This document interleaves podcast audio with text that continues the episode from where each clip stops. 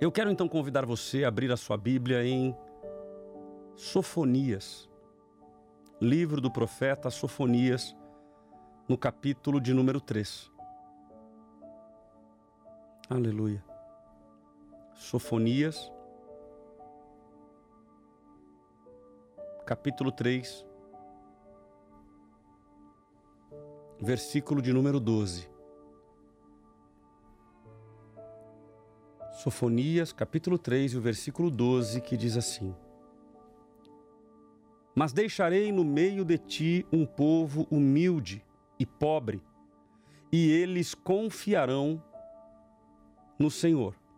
Versículo 13: O remanescente de Israel não praticará o mal, nem proferirá mentira, e não se achará língua enganosa na sua boca, pois se alimentarão e se deitarão, e não haverá quem os espante. Feche os teus olhos, nós vamos orar. Paizinho, nós nos colocamos na tua presença. Senhor, pedindo a ti que mais uma vez venha sobre nós. Que o teu Espírito Santo possa se manifestar, Pai, e que nós sejamos cheios da tua presença. Que nós possamos, Pai, viver aquilo que o Senhor tem reservado para nós.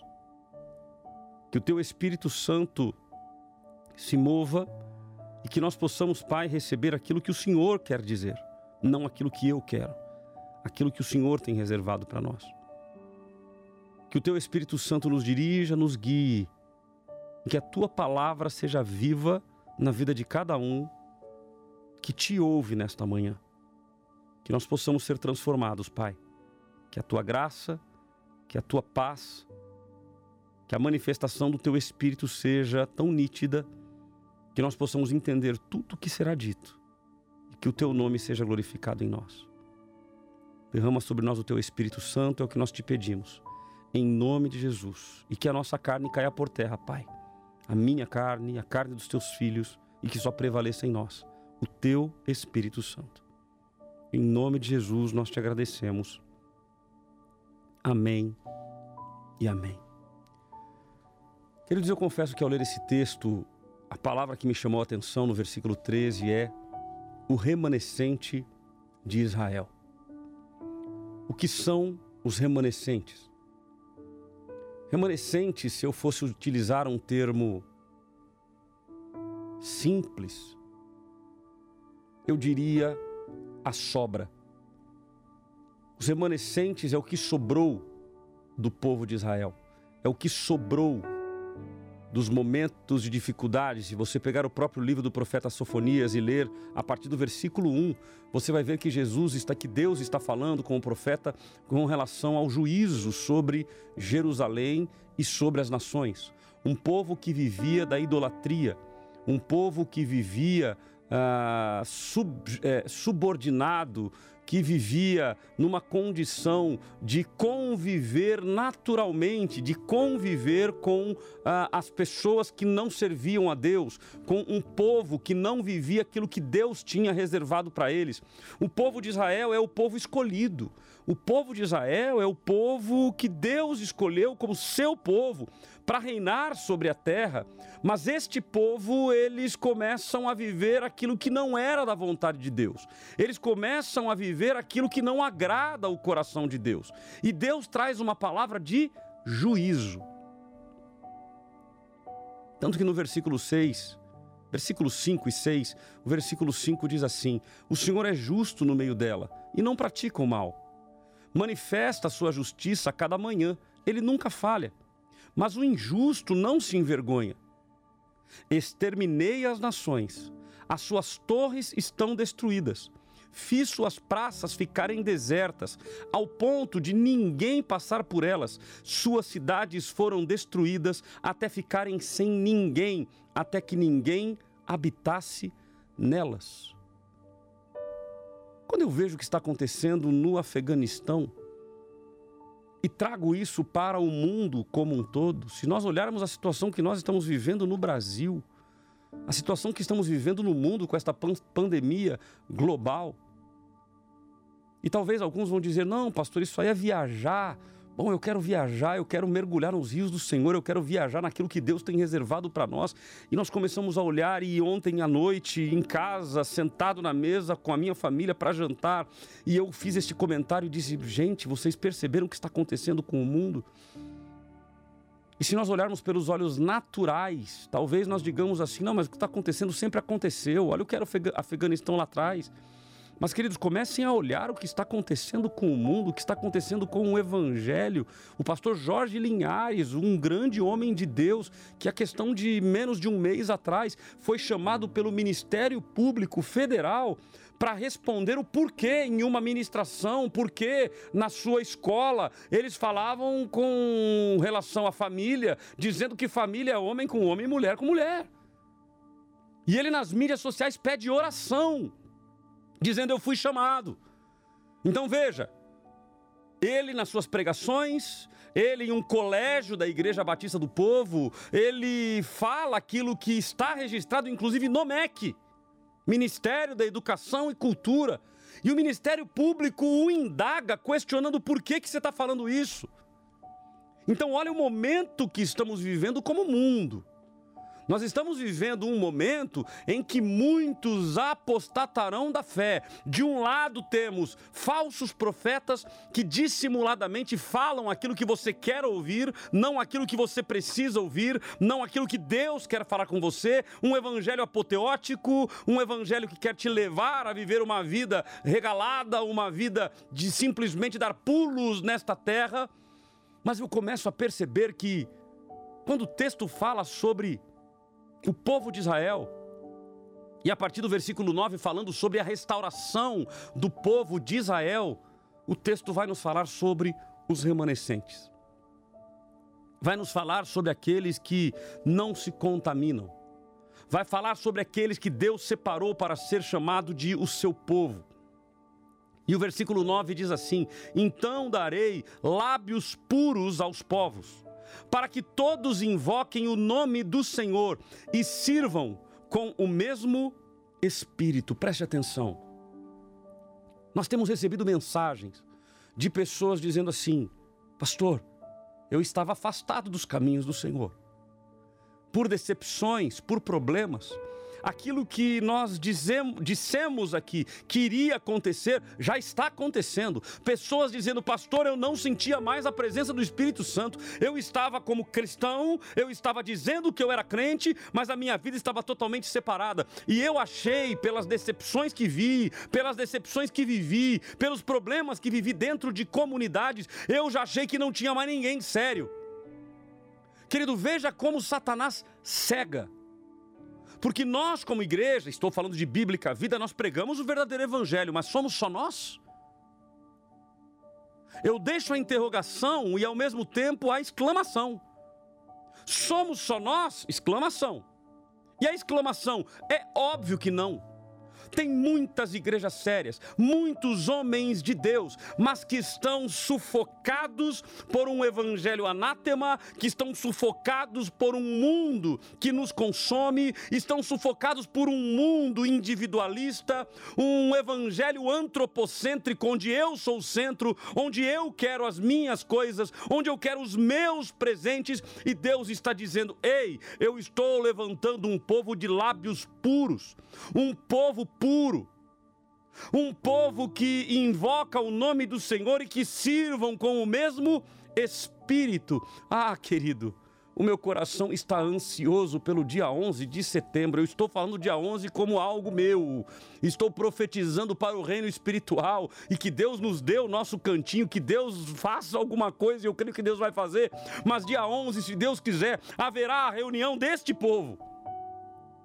Então darei lábios puros aos povos, para que todos invoquem o nome do Senhor e sirvam com o mesmo espírito. Não é com a mesma placa, não é com a mesma denominação, não é com a mesma instituição. Não, é um povo que adore e que sirva com o mesmo espírito, entendendo que somos um povo, entendendo que o pastor da igreja é Cristo. Olha o versículo 10: Os meus adoradores, isto é, a filha dos meus dispersos, trarão a minha oferta da além dos rios da Etiópia. Naquele dia te envergonharás de nenhuma das obras com que te rebelaste contra mim, porque tirarei do meio de ti os que exultam com arrogância, e nunca mais serás arrogante no meu santo monte.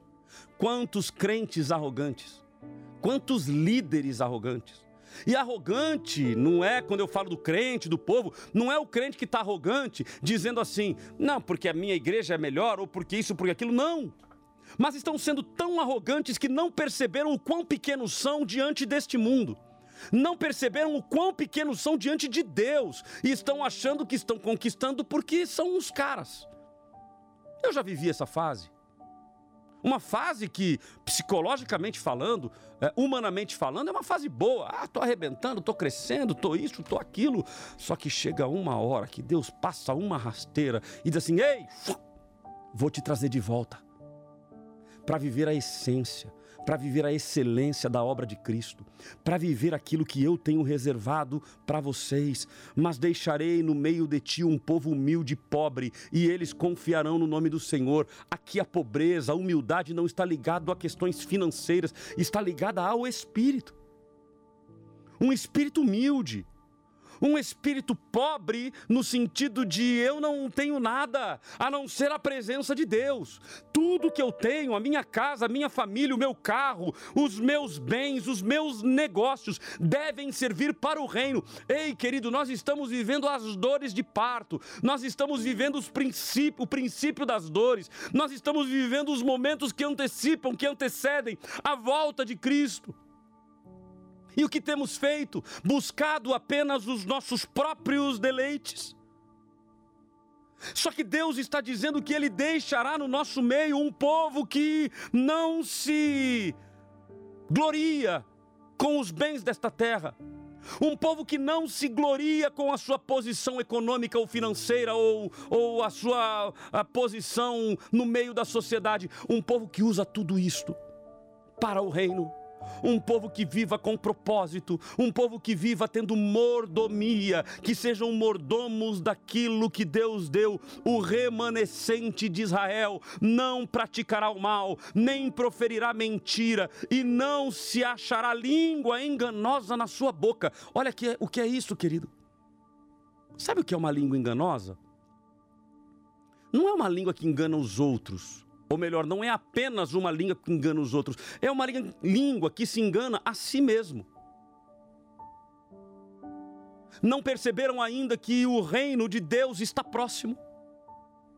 Arrependei-vos, a mensagem central do Evangelho de João Batista e de Jesus. Arrependei-vos, porque é chegado o reino dos céus pois se alimentarão e se deitarão, e não haverá quem os espante. Ou seja, um povo que não vai ficar desesperado com a entrada de Talibã, que não vai ficar desesperado com o comunismo invadindo o país, mas que olhará e dirá: Ei, o meu redentor vive, ei, ele está voltando para buscar a igreja. Olha o que Deus está dizendo para mim e para você hoje. Ou melhor, deixa eu corrigir. Eu não sei quem está me ouvindo. Olha o que Deus está dizendo para mim e para os remanescentes. Pode ser que você esteja ouvindo e dizendo assim: que bobagem. Só vocês que pregam o verdadeiro evangelho? Querido, pense o que você quiser.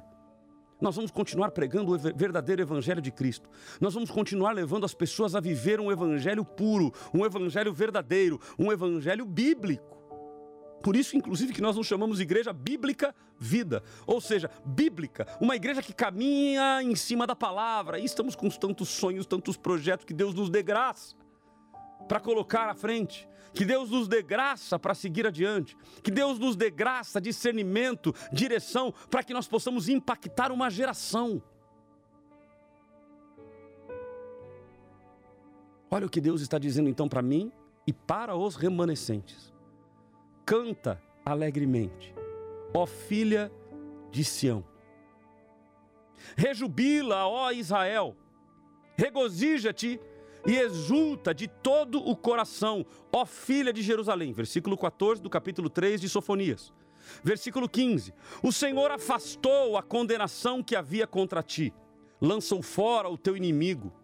O rei de Israel, o Senhor, está no meio de ti. Preste atenção, o rei de Israel, quem é o rei de Israel? O Senhor está em caixa alta, letras garrafais. Ei, querido, não se atente, não se fixe em um homem, grude em Cristo, grude no Senhor, porque Ele é o rei de Israel. Jesus Cristo, Ele é o meu pastor. Jesus Cristo, Ele é o teu pastor. Pastor, mas o senhor não é pastor? Estou aqui na função pastoral, pregando e levando aquilo que Deus tem reservado para nós, mas Ele é o meu pastor, Ele é o teu pastor, que nós te levemos a viver um evangelho puro, um evangelho genuíno, um evangelho verdadeiro, em que entendemos a dinâmica do reino e que na dinâmica do reino Ele é o nosso Senhor.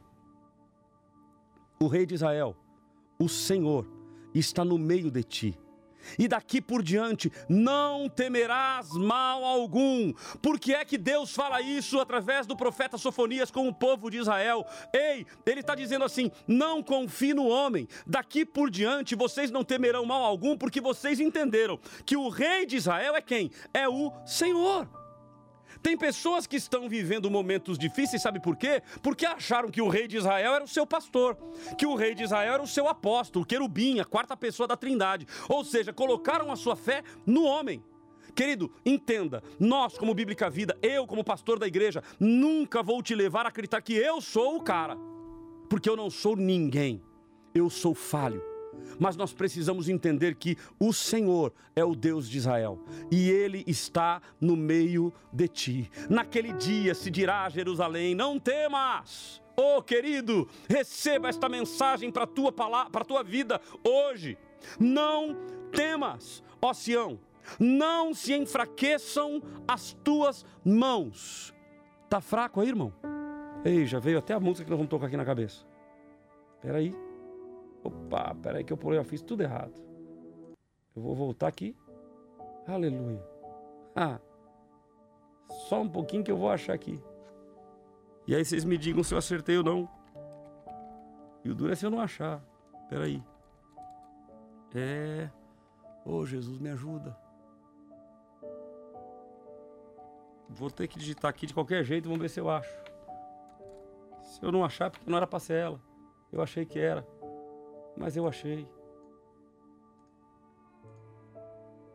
Amém. Segura aí que você vai ouvir. Naquele dia se dirá a Jerusalém: Não temas, ó Sião, não se enfraqueçam as tuas mãos. Tá fraco, irmão. Tá difícil, irmã. Momentos em que você não consegue resolver. Tá fraco.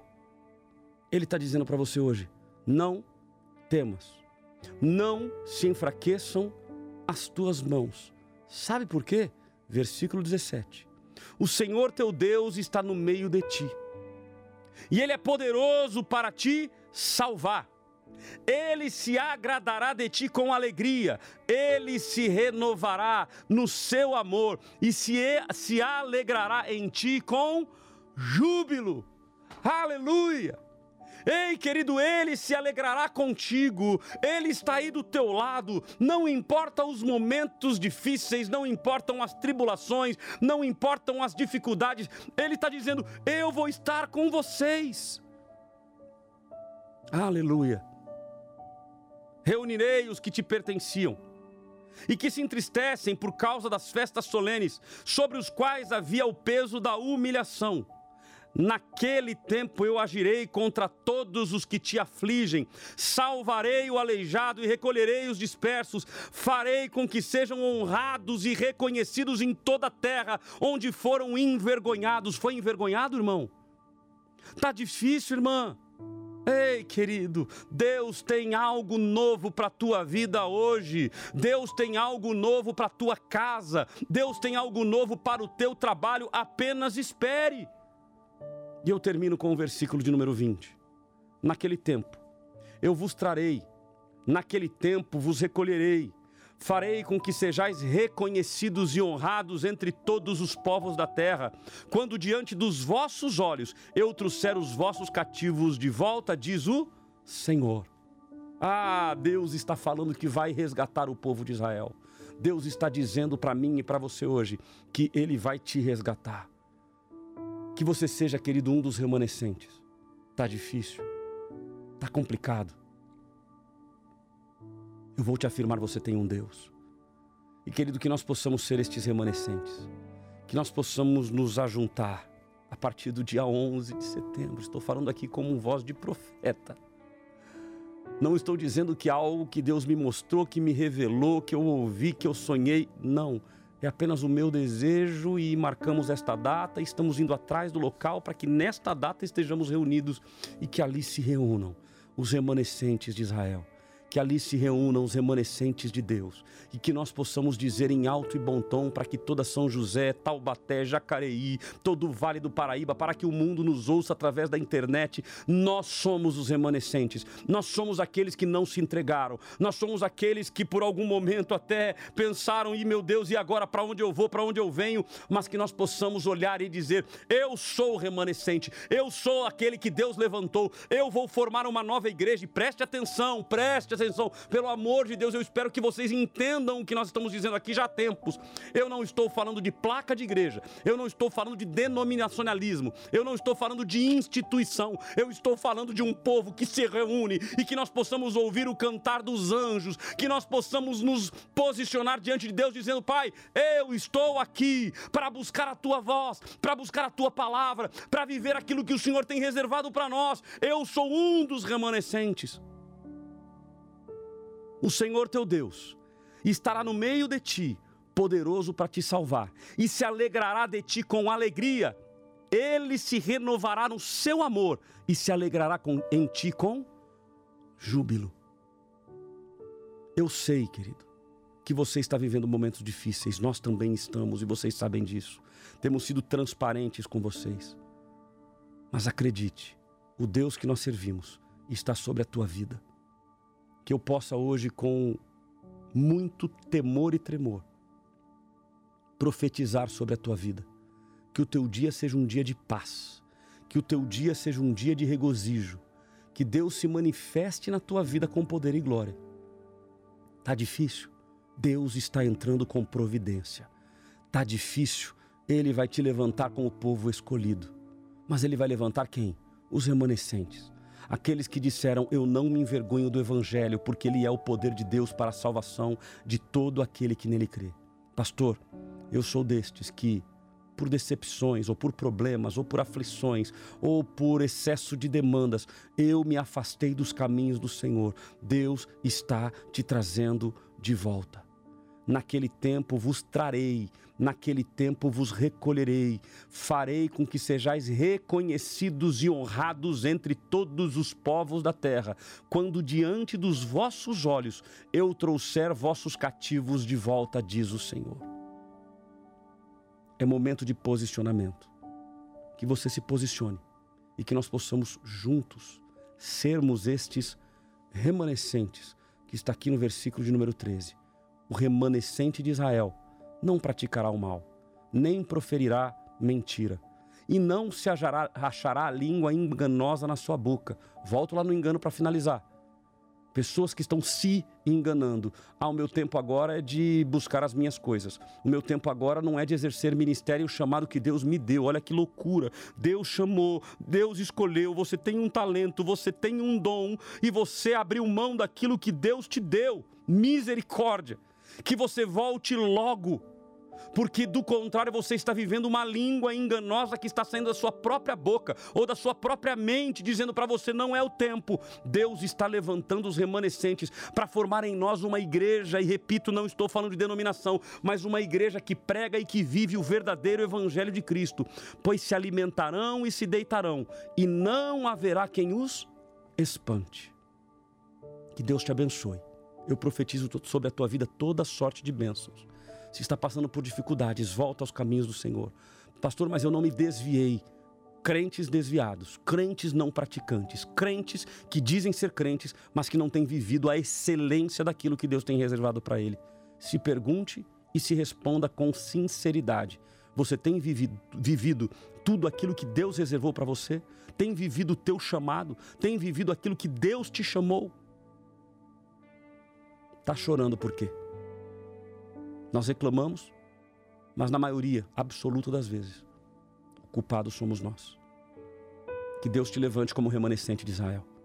Que Deus te levante como remanescente da igreja atual e que nós possamos viver aquilo que Deus tem reservado para nós. Em nome de Jesus.